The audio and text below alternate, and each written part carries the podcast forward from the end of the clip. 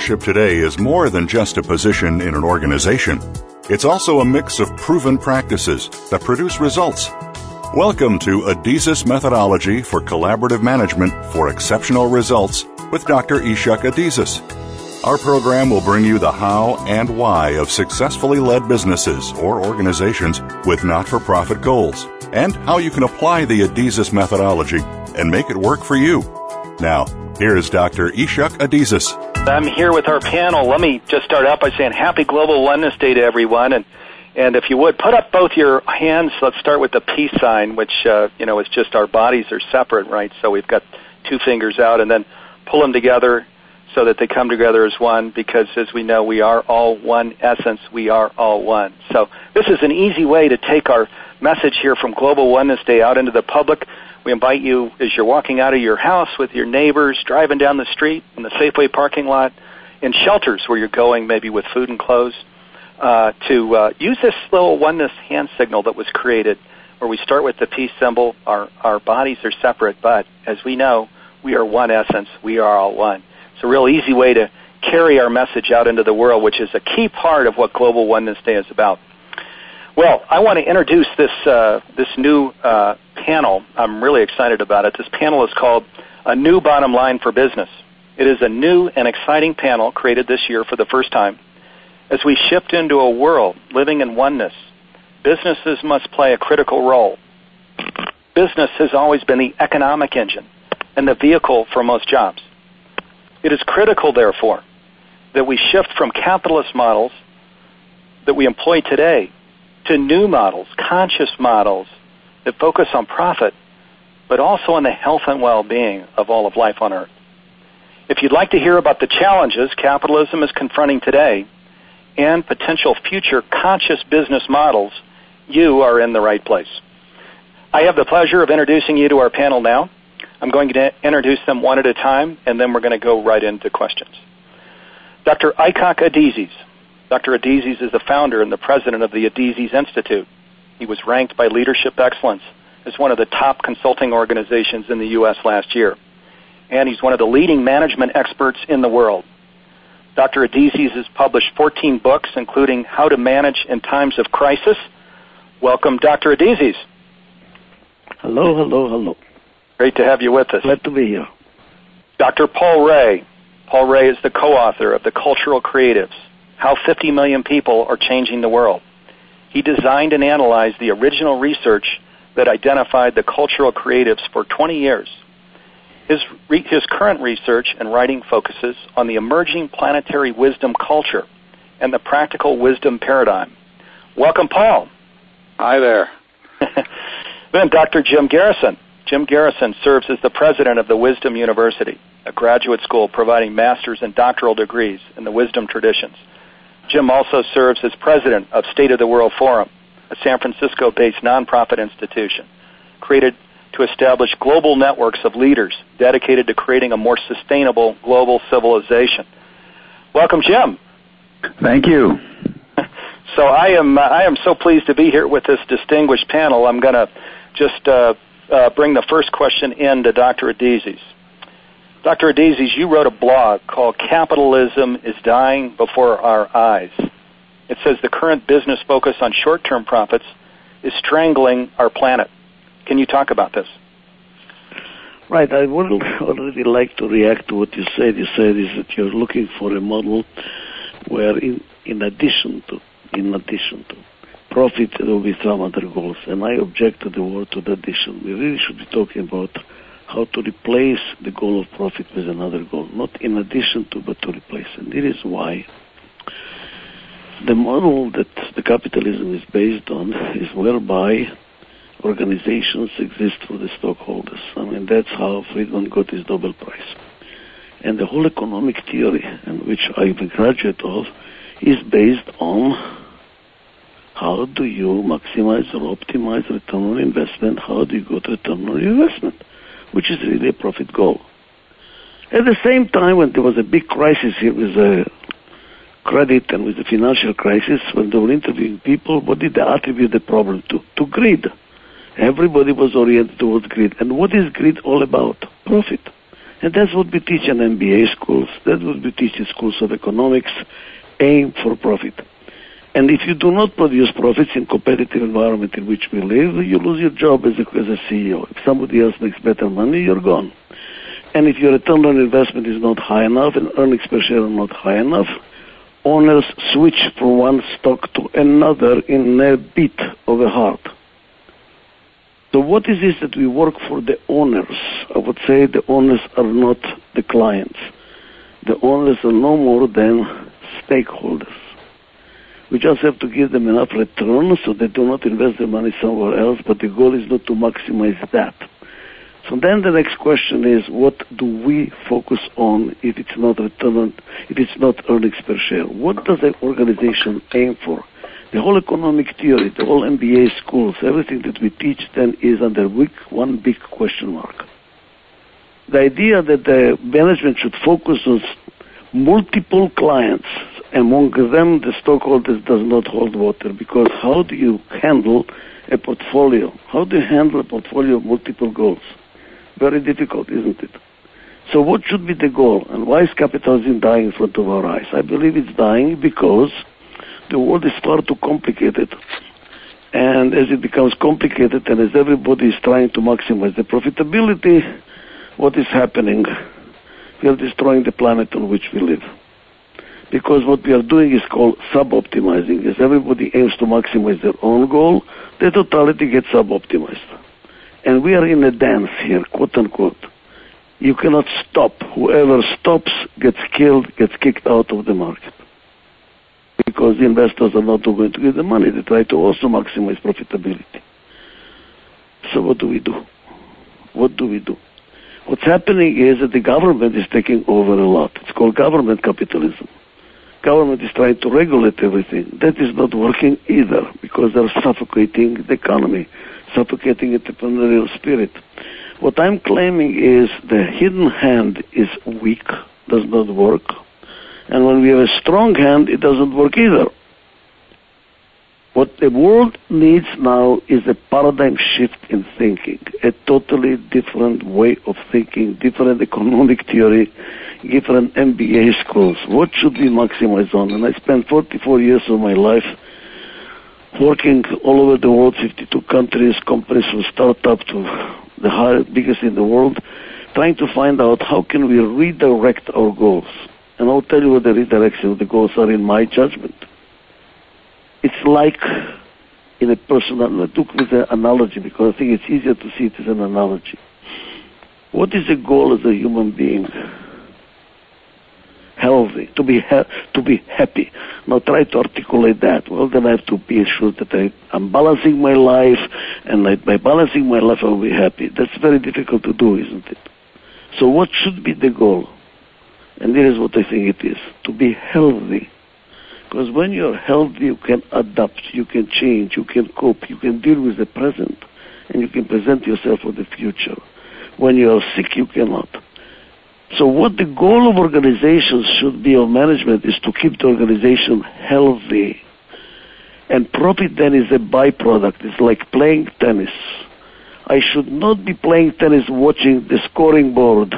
Some people play that way. That's how CFOs manage companies. They only look at the bottom line. What's going to happen? What does it, any trainer tells you when you play any sports? Play the best you can. And what do you do? You train, you train, you try to be healthy, you try to be flexible, you try to be in control of the ball, you try to move the ball. And if you are healthy and if you play well, you will be profitable. So the profit has to be the byproduct. The result of, like happiness has to be the byproduct. If you focus only on happiness, you can become a hypochondriac. You can be quite miserable. It is by being healthy physically, socially, emotionally, intellectually, you eventually turn out to be pro- uh, happy. Same thing in a company. If a company is organized for mutual trust and respect, for a culture which is constructive and conscious, interdependency which recognizes our differences and we nourish those differences and we benefit from these differences and we have a commonality of interest. That's what they call mutual trust and respect. That is what a healthy organization is. The rest is a commentary. So we have to start measuring differently, measuring the culture of the organization. Because look which organizations are successful by looking at which countries are successful. What does Japan have? What does Switzerland have? They don't have any mines, no gasoline, no oil. They don't have any resources. And look at South Africa has everything. Where is South Africa? Why is it not successful? Because there is no culture of integration, of recognizing differences, benefiting from differences, nourishing differences, capitalizing on differences, working together. Like you just said, Steve, at the beginning of this presentation, keep your two fingers together. That's what I'm talking about. Unity in differences. Unity in differences, recognizing our interdependency, benefiting from the interdependency by recognizing our differences and not fighting our differences, but still having a common interest to benefit each other. By having that kind of a culture, the organization will be successful because it will be flexible and it will be profitable as a byproduct, not as a goal. That's what I think.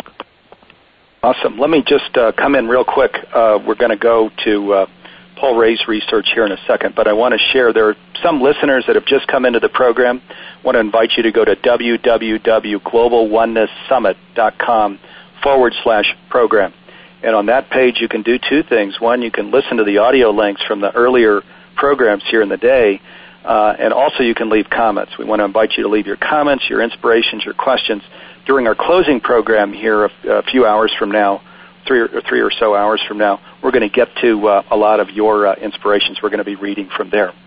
Um, Paul, if if I could uh, bring you in, your research uh, uh, has a lot to say here, and I know you've identified industries that are particular problems in the uh, in the capitalist business models that we have today.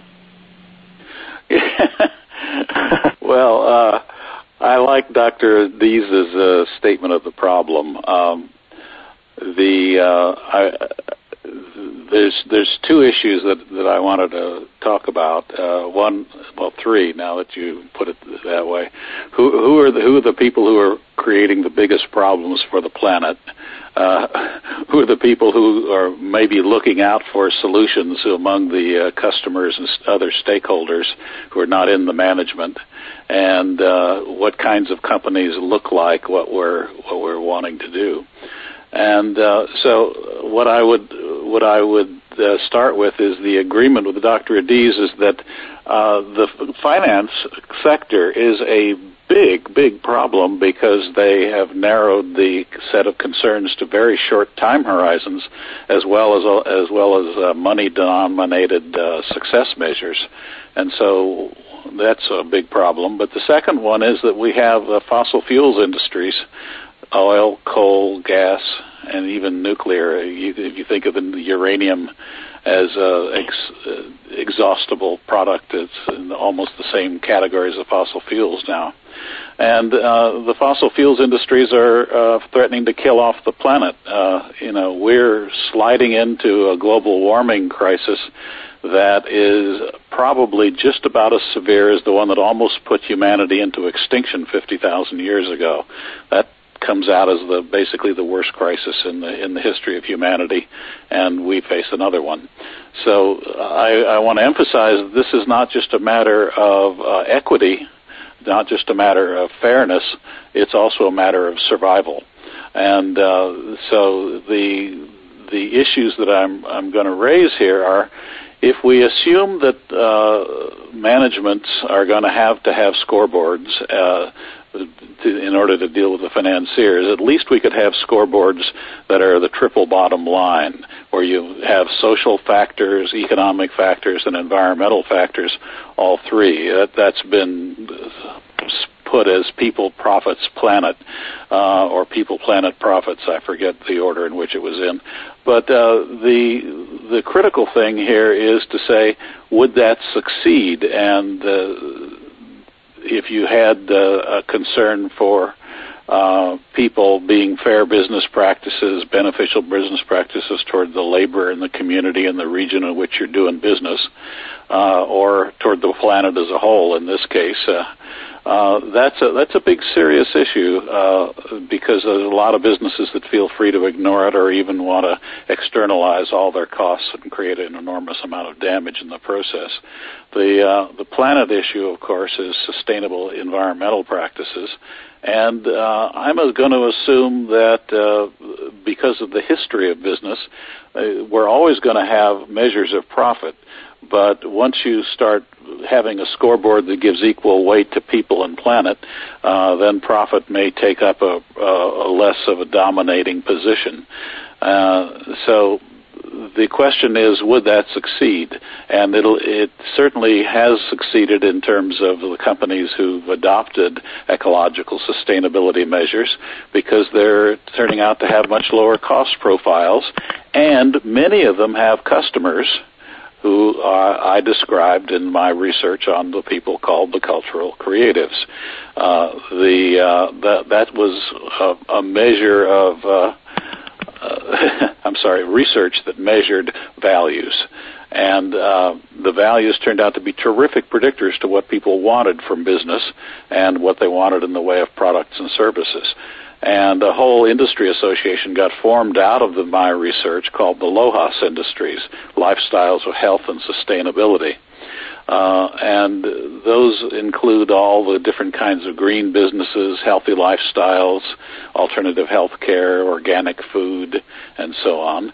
And the cultural creatives are uh, people, however, who are are wider than just what they consume. They're in the developed countries about 35% of the population, plus or minus 2%. All across Western Europe, the United States, and Japan, the numbers come out pretty well similar. And the thing for our conference viewpoint is those cultural creatives, people creating a new culture uh, with different kinds of values, they are more similar to each other across the national boundaries than they are similar to people of their own nationality. That is, there is a planetary kind of consciousness emerging and they're opinion leaders on environment. They're opinion leaders on uh, ecological sustainability and uh, global warming and like that, but also opinion leaders on uh, organic food and uh, alternative health care and so on. And the thing that we found in our research is that they were people who had been influenced by and usually participated in, on average, a half a dozen of the new social movements that have appeared uh, since the 1960s, whether it be the environmental movement, the women's movement, jobs and social justice, uh, planetary concerns, um, alternative health care, new kinds of spirituality, and so on. And uh, so one of the things that comes up is where they specialized in what they did. No, the average one cared about a half a dozen of 25 different movements we identified. So the uh, the the thing that's crucial here is that they are loyal consumers. They have the best bullshit detectors in the world, and there are lots of companies that make good money. Uh, some of them very, very big companies like uh, Unilever, uh, by appealing to cultural creatives. So uh, now, the fact that they're opinion leaders leads to a very important empirical fact. Uh, the contrary to what you're hearing in the media in the United States, I'll, I'll stay with that because that looks like the problem case if you read the media. Uh, 70 to 80 percent of the population, depending on the way you do the measurement, want to see action on ecological sustainability and, and global warming uh, by both big business and big government and they're perfectly clear that they haven't a clue as to how it's got to get done. It's way too technical for most people, but those people are in the in the lead on it, and the politicians are not responding in the United States. What's really going on is big money has got such a role in American politics that it's suppressing action by the politicians because they look at it as a no-win proposition. Uh, but in fact, the numbers in the United States who are for action on this uh, on a regional level, national level, continental level, planetary level is has been in the 70 to 80 percent range since the very first study of that kind that I did in 1999. uh, and uh, that that's true across Western Europe. It's true in Japan, and so uh, the the crucial thing we found was that the opinion leaders on those concerns were the cultural creatives. They're the most articulate, the most active, and they brought with them a ton of experience from other different kinds of social movements. So the the answer to the question of can you succeed at it? Uh, yes, you can succeed at at uh, triple bottom line and uh, the kind of concerns that Dr. Adizes has raised. Uh, at at the management level, you can succeed at it at the running the corporation level and at the marketing level. And in, in all those cases, uh, business starts taking on a larger perspective, a planetary perspective, and a, a wider perspective in terms of the the range of things they actually pay attention to. And so that's why a new kind of business management is, is emerging, and yes, there are people fighting against it, like finance and, and fossil fuels industries, but those aren't the only ones out there. Uh, so I think that there's an uh, maybe not an inevitable trend, but a very powerful trend toward improving things. Wow, uh, amazing. Well, we've certainly set the stage here, haven't we, in the comments that have already been shared. Thank you so much. Uh, Jim, you have a, a unique uh, perspective on all of this through the many different roles that you play. Uh, and, and I know you're going to come in later with some of the solution, uh, the solutions through business school programs, et cetera. But here at this uh, level of the problem, are there things you'd want to come in on? Yes. Um, uh, first of all, thank you for convening us. This is a very interesting conversation, Steve. Uh, I think I would uh, demarcate myself from the notion that capitalism is dying. As I look at the world, I see capitalism unfettered and ruling supreme. Uh, if you think back 50 years, there was a divide between uh, socialism and capitalism with the collapse of the Soviet Union with the transition of China into a capitalist formation.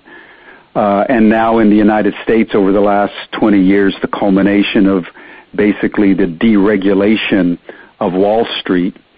You see, at least I see worldwide, not a dying capitalist structure, but a capitalist structure that dominates the world economy with the possible exception of Cuba, maybe North Korea, maybe Bhutan and that uh, money, financial interests, corporate interests now have very effectively subordinated even sovereign interests of national states, including the United States of America. It's clear that money rules in the United States. It has effectively bought out both political parties, and there's no real debate in the United States along um, uh, any um, even theoretical lines having to do with the supremacy of the free market um, economy.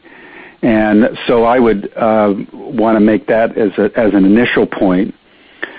Much truer to me is the fact that what's really about to happen is not that capitalism is dying, but that capitalism is about ready to be wiped out. Okay. And I would say that because I, I believe that what we're seeing in the world is the escalating effects of global warming, climate change. We're seeing the escalation of extreme weather events.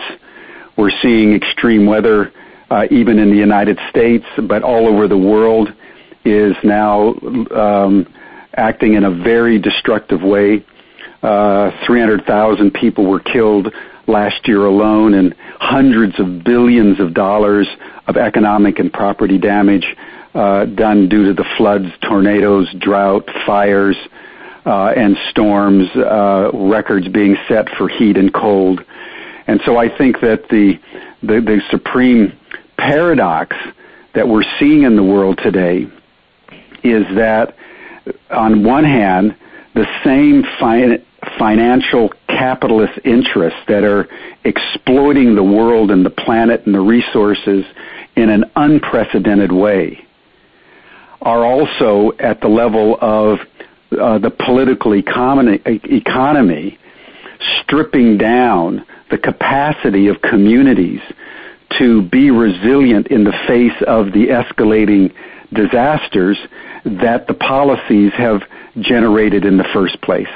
In other words, right at the moment when the world needs to be able to have social services and a resilient uh, infrastructure to deal with the escalating climate change, um, whether it's in Greece or whether it's here in California where I am, the governments are literally being stripped down because of the so-called emergency financial management that the governing financial elites are insisting that the governments uh, put into place. So I think we have a very complicated situation, a situation that is, is fraught for danger, and in my uh, uh, view, nothing less than the future of human civilization itself is really at stake when we're talking about the future of capitalism.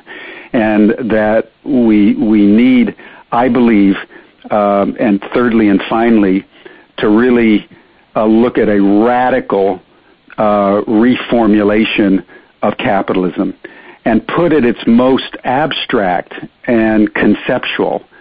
The primacy of capital has to be replaced both theoretically and practically with the primacy of the planet. I believe that all human institutions, if they're going to survive the coming cascade of crises, to borrow a term from uh, uh, Paul, will have to engage in systemic biomimicry.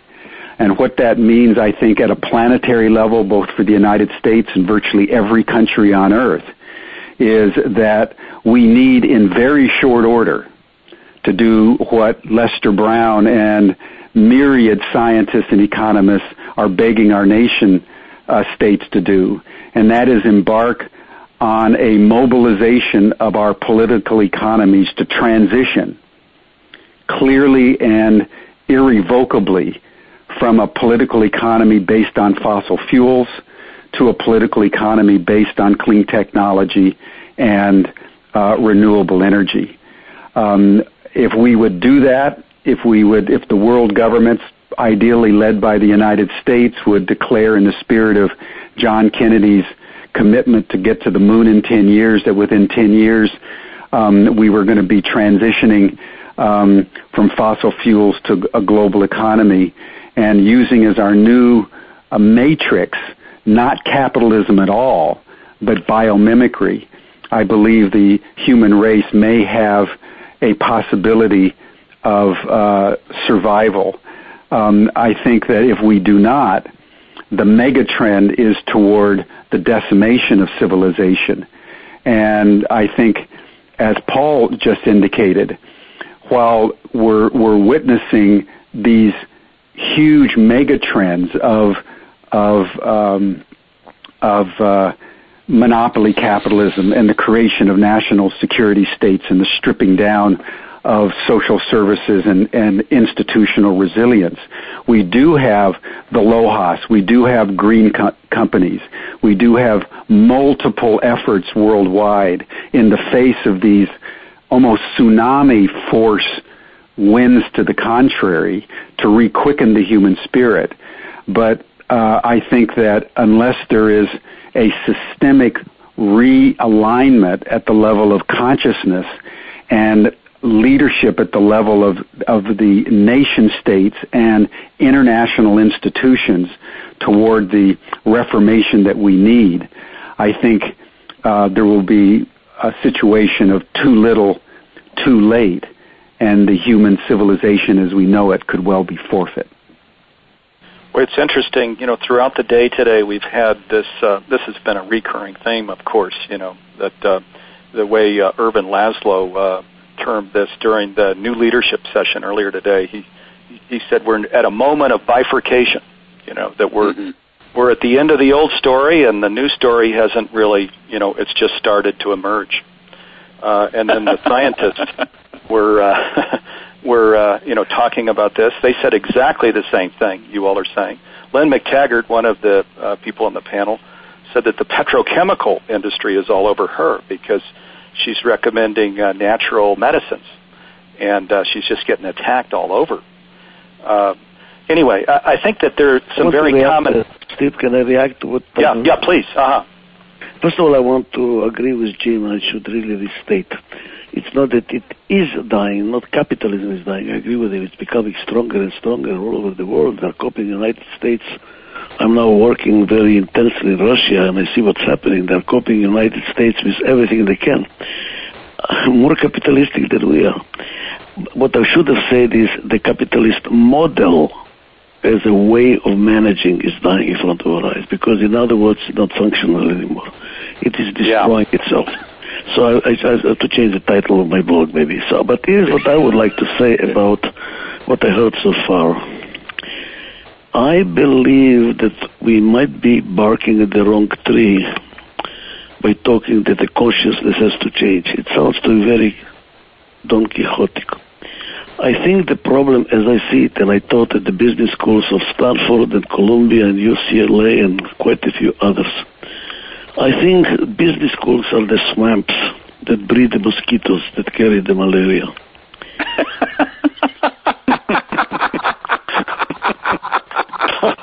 what a marvelous metaphor. Good one. All we are teaching those poor kids is profit orientation in whether it's a marketing course, whether it's finance course, you name it. It's all direction by measurement of profit. Now, true, can say profit in the long run, but we don't know what the long run really means, you know, and then we are falling into what is called the street lamp fallacy. We go look for the click for the key where the lamp is, not where it has fallen. And, and, and that's what everybody says, that's what can be measured. That's how I get my stock options. That's how I get my bonus. That's how I get my promotion, is by how being measured. And what is really the measurement? All the others is talk. When they talk about social responsibilities in companies that I consult to, it means giving a donation to the opera house and doing some little donation here and there. You know what? It's fig leaf because the real measurement is profit.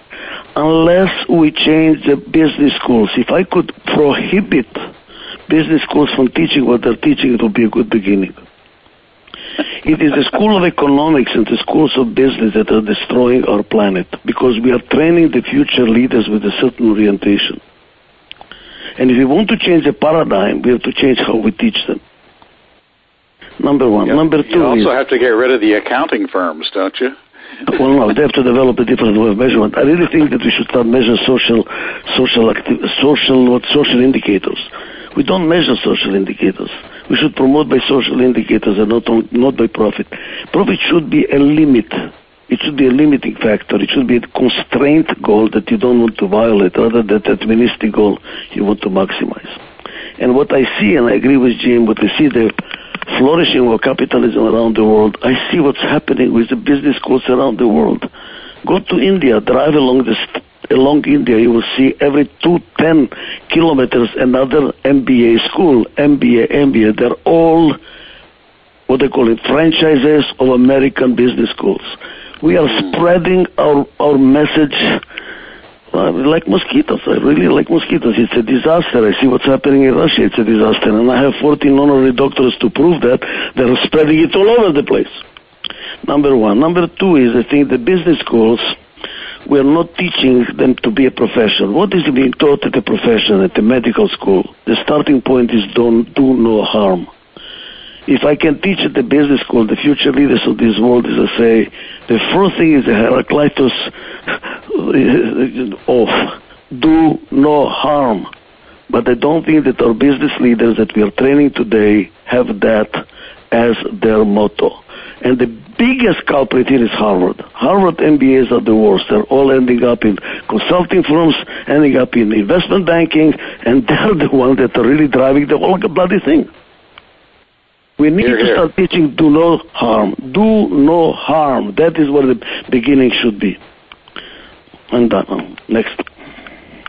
Okay, let's. Uh, this is good. We're we're now kind of uh, pointing in the directions of okay, what are, what are the actions we take? How do we how do we move forward? And of course, already we've talked a little bit about the three P model, which is the the planet, profit, and and people.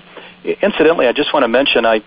Uh, you know, in chatting with uh, Paul, uh, I had mentioned this fourth P, presence, and uh, I last week attended this Awakened World conference in uh, in Rome in Italy that uh, the Association for Global New Thought put on, and Rinaldo Brutoco was there, who's the president and CEO of the World Business Academy, and and interestingly, he's using that very same fourth P. You know, we've never met before, never talked before.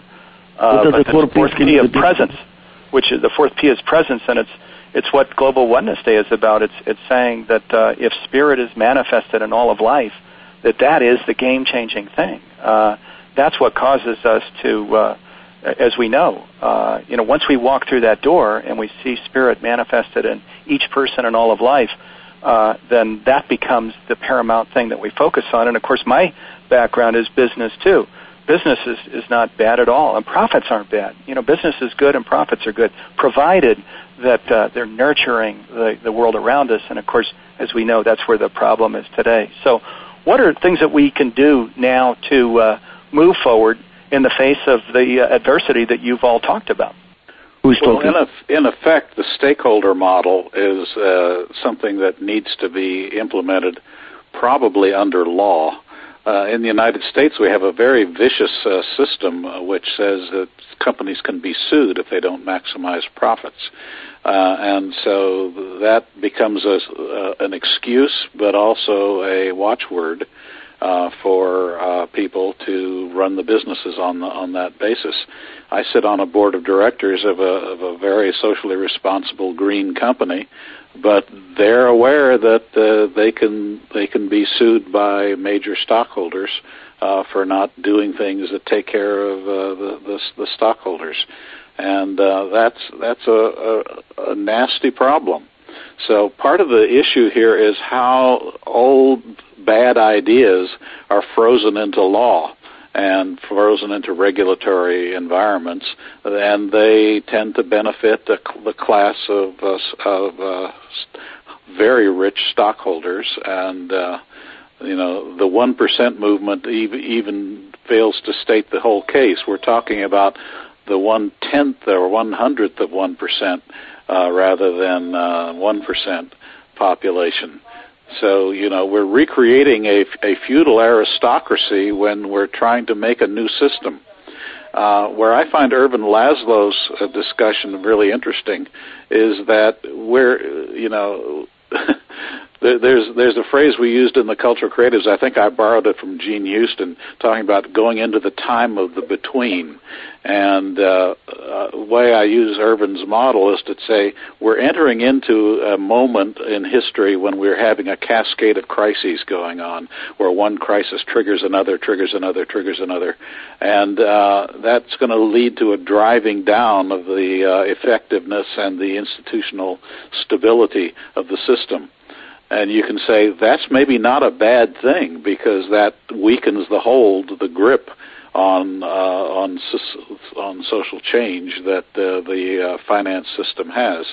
Uh, but uh, it has the possibility of rebounding to a new higher level of integration, and uh, that rebound is what we want to look for. And so part of the issue is not to assume that we're going to continue the current pattern. Part of the issue ought to be to say, we're going to have a falling apart and a coming back together on a new basis. And that's the most likely scenario uh, the, of the dynamics of our time. And the, the, the falling apart that Dr. Adizes is talking about is very real, but it's a systems problem, not a problem of finance right. or a problem right. of indicators.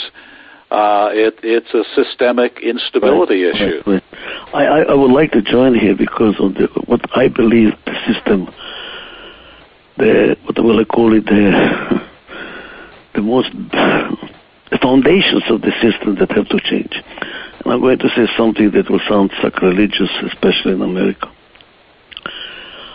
When we talk that the capital model, the capital model is dying in front of our eyes. It's not functional. It's not.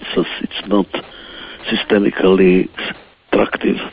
What is the heart of the capitalist system of the capital markets? What is the heart of the capital markets? The stock market. Speculation. and because of that stock market, to go to the stock market because ownership is through the stock market and the belief that economists go back, gave us, and because you know they don't look at the real world, they look at how it should be, is that we, as the stockholders to the stock market, and through the board of directors, control how the company behaves, which is a lot of BS. I know how companies behave because I sit on board of directors. The board of directors are manipulated by and large by management. And if you think that they're representing the stockholders, it's only through the financial statement. So everything because of that has to be geared towards profits, profits and earnings per share. The stock market is where the whole problem starts because it bifurcates between ownership and management, de facto, not de jure, de facto.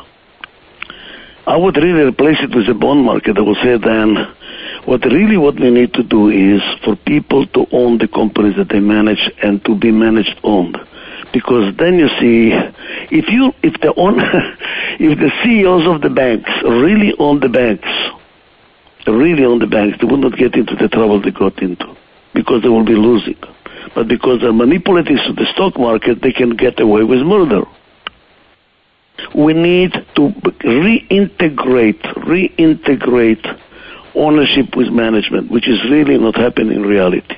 It's what's called the public market what's called with the capital markets. And until we reintegrate, it's not going to happen. How do we how do we do that? Uh, it's, yeah, no, it's not going to create the I, I tell you how it's going to happen. I, I believe. Look, you beat, you try to change a piece of steel when it's very hot. I don't think it's hot enough. I think we need a bigger crisis than we had so far, and I'm expecting the next crisis. By the way, what, what Jim said, you know, there is succession of crises. Absolutely. Absolutely. This, all these crises is a manifestation that the system is very sick. It's only question what the next one and the next one. And by the way, whoever is the next president of the United States on the 6th of November is going to face a bigger problem than the previous one, and the one in 2016 is going to have even a bigger problem than the one of 2012, because the systemic system is not working. It manifested in kind of moving from one crisis to the other. And the word crisis in all antique languages means a time for a major change. That's what crisis means. The word crisis means time for major change. We need, if you want to have a major change, you need to have a major crisis. Our crisis is not big enough to change our values. Our value system is messed up. We have a beginning of it, you know, Occupy Wall Street and the hippie movement and the young people and the green movement. It's all beautiful in the right direction. But you know what? It's insufficient. It's really a drop in the ocean. It's insufficient and it's very slow and it will be too late to too late. So what we need, and I'm praying for it, for a bigger crisis that will make everybody say, "Oh my God, it's not working." We better change our value system. We have to re reinvent how we manage. And I believe that the solution is called industrial democracy, which means really reintegrating workers and their companies, making workers being partially owners of their company, if not the major owners of the companies. Employees of the company own the companies in which they work, and you will see a major change in behavior. I agree. I agree. That's that's a, a big critical thing. So one thing we could say is we need a delegitimating crisis we don't need just a crisis where things fall apart, uh, where or people die, or you know you have major plagues and famines and and worldwide death rates skyrocketing. What we need is a, the kind of crisis that has to, wake have up people Oh, yes, a, a wake up kind of crisis. And for that, we need to have prepared ahead of time a set of interpretations that anticipates that such a crisis will come. And here's what it means, folks. So you don't get uh, it's an end of the world kind of thing and waiting for the last days and right, other right, superstitious. I, uh, by the way, I have a solution what we need to do, but I'm not stupid enough to present it early because that's what they do to all, you know, put them on the cross and nail them, you nail you to the cross when you're too early. So you just, I'm waiting for the crisis before we can come out with yes, exactly right. I'd like to so, just jump in and, and make uh, uh, two points. Uh, one is that I think we need to be careful about waiting for the next crisis because I think that what we're going to get is the hammer grip of the national security state. And I think um, that may be, if you've read um, Naomi Klein's uh, book, The Shock Doctrine, um, not uh, the next crisis may not turn out to be a delegitimating crisis. Uh, it may, it certainly will delegitimate the system, but what the elites will do is not radically transform the system, but consolidate the national con- uh, security states that are that are already uh, in place. You're uh, working, second, yeah, you're right. You're right. We're working into a new feudal state. Yeah, yeah and I think we just need to bear that in mind. I mean, oh, yeah, yeah. Paul and I, for example, you know, and many people have been tracking the uh, development of the national security state here in the United States with the uh, National Defense Authorization Act that was passed almost surreptitiously last December by the Congress and President uh, Obama um, the introduction of drones uh, here in the United States, mm-hmm. uh, etc. So I, I, I agree that we need some mechanism for delegitimation, but I think that the governments are already planning for the next crisis, and what we're going to see is potentially concentration camps and uh, the detainment of, of, massive numbers of Americans and indeed even Europeans, because Agreed. the uh, the grip is is worldwide. The second point that I would I would make is coming back to the more the solution um, uh, as, uh, level that you were uh, wanting us to discuss, uh, Steve, is that um, you know Paul and I have actually been in the process of doing something that is that is rather new in the United States, and that is um, uh, participating in the development of a benefit corporation.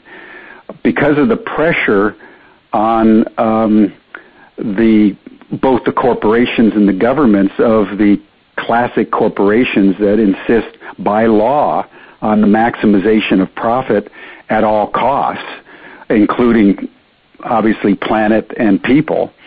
Um, there have been a number of people who are conscious but also want to become business executives. So over the last several years, there's risen up in the United States and now is beginning to move uh, more broadly worldwide the notion of benefit corporations. And in fact, here in California, they were just uh, brought institutionally into law just this past January at the beginning of 2012.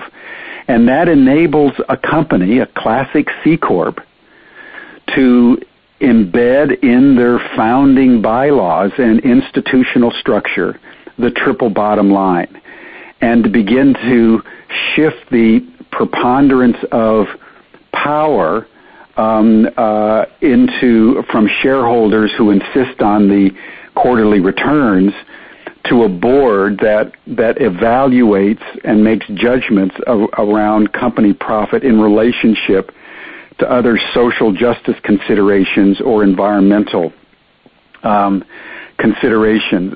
So, Wisdom University, for example, which has been moving, uh, uh, you know, trundling along as a little nonprofit graduate school, we are the first um, uh, academic institution, certainly in California, uh, possibly in the entire United States, that has transitioned from a nonprofit into a benefit corporation.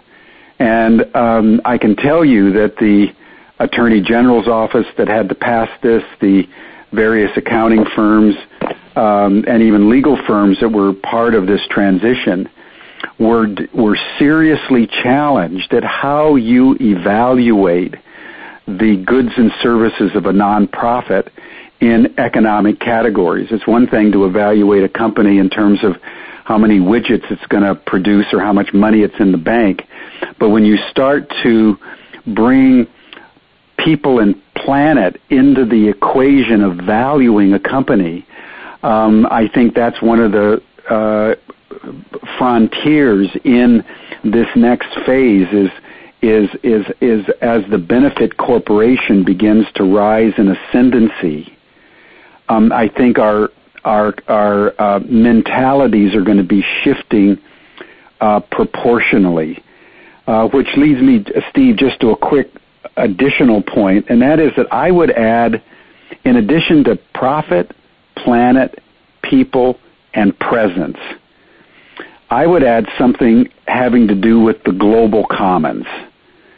And I, I think that that the, the competitiveness and the greed-based economic mentality and structure of capitalism really brought into the mentality of the West the notion of private property.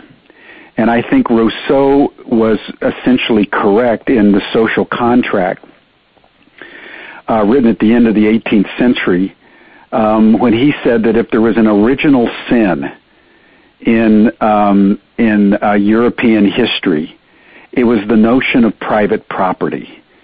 And um, I, while I don't fully agree with that, I think that we should also just note the, no, the, the inclusion of property rights and this notion that we in the West particularly developed over and against the indigenous peoples that we conquered over the last centuries. We, we brought in this notion, a very peculiar notion that human beings have the right to carve up the earth possess it as a private domain, protect it with armies, and legitimate our possession of small pieces of earth um, by law. And uh, so I just wanted to bring that notion in that one of the most exciting areas that I think are, is worth pursuing is the whole area of the rights of nature um, that that nature has rights that we humans may not have the final say in reality, and therefore the indigenous notion of of of, of the global commons of of common um, uh, law and common uh, uh, property uh, may be also uh, a necessary ingredient to this renaissance of the human spirit that we so desperately need. Can Interestingly, I'll, I'll, just say something real quick and then invite. Uh, we've got about eight more minutes, so. Uh, uh, but I wanted to just share this morning we were talking about uh, the global commons. It was something discussed at this Awakened World Conference in Italy. Uh, and, uh, you know, it was just pointed out where, where we've got personhood of corporations around, you know, it seems like it's time that we talk about how we protect nature. Um, there there are all of these progressive models here. Uh, this uh, you know I didn't know that your own organization was becoming a benefit corporation, Jim. Uh, there's yep. Uh, there's also these B Lab certified corporations, and and even Whole Foods calls itself a conscious uh, capitalist company now. How it has uh, actually re-engineered its business, I don't know. Uh, then there are these uh, other 3P and 4P, or really 3P kinds of companies, and they're the social or cause-driven businesses that uh, Muhammad Yunus advocates. Um, so let, me just, though, uh, give some time to uh, to Paul and Dr. Adizes to share. We've got about seven minutes left, and we want to allow a minute end I have just one minute, one minute to react to what I heard and really like this conversation very, very, very much. I look as being a management consultant and in charge of organizational transformation and changing organizations I look at organizations as if they are motorboats.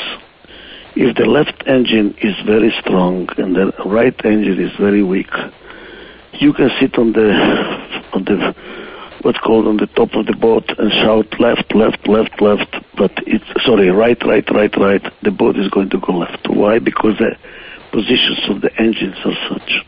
If you want to change the direction that the boat takes, you have to change the relative powers of the engines. I look at the world that the business institutions are extremely strong.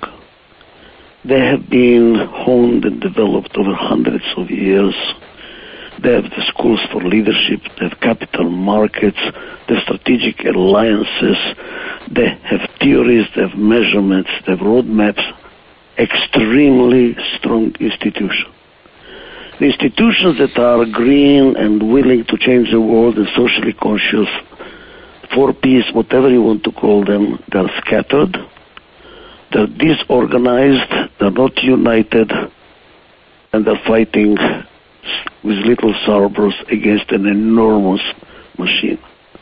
The way to solve the problem, in my judgment, is to strengthen the engine that's weak and weaken the engine that's strong. Otherwise, we're not going to change direction.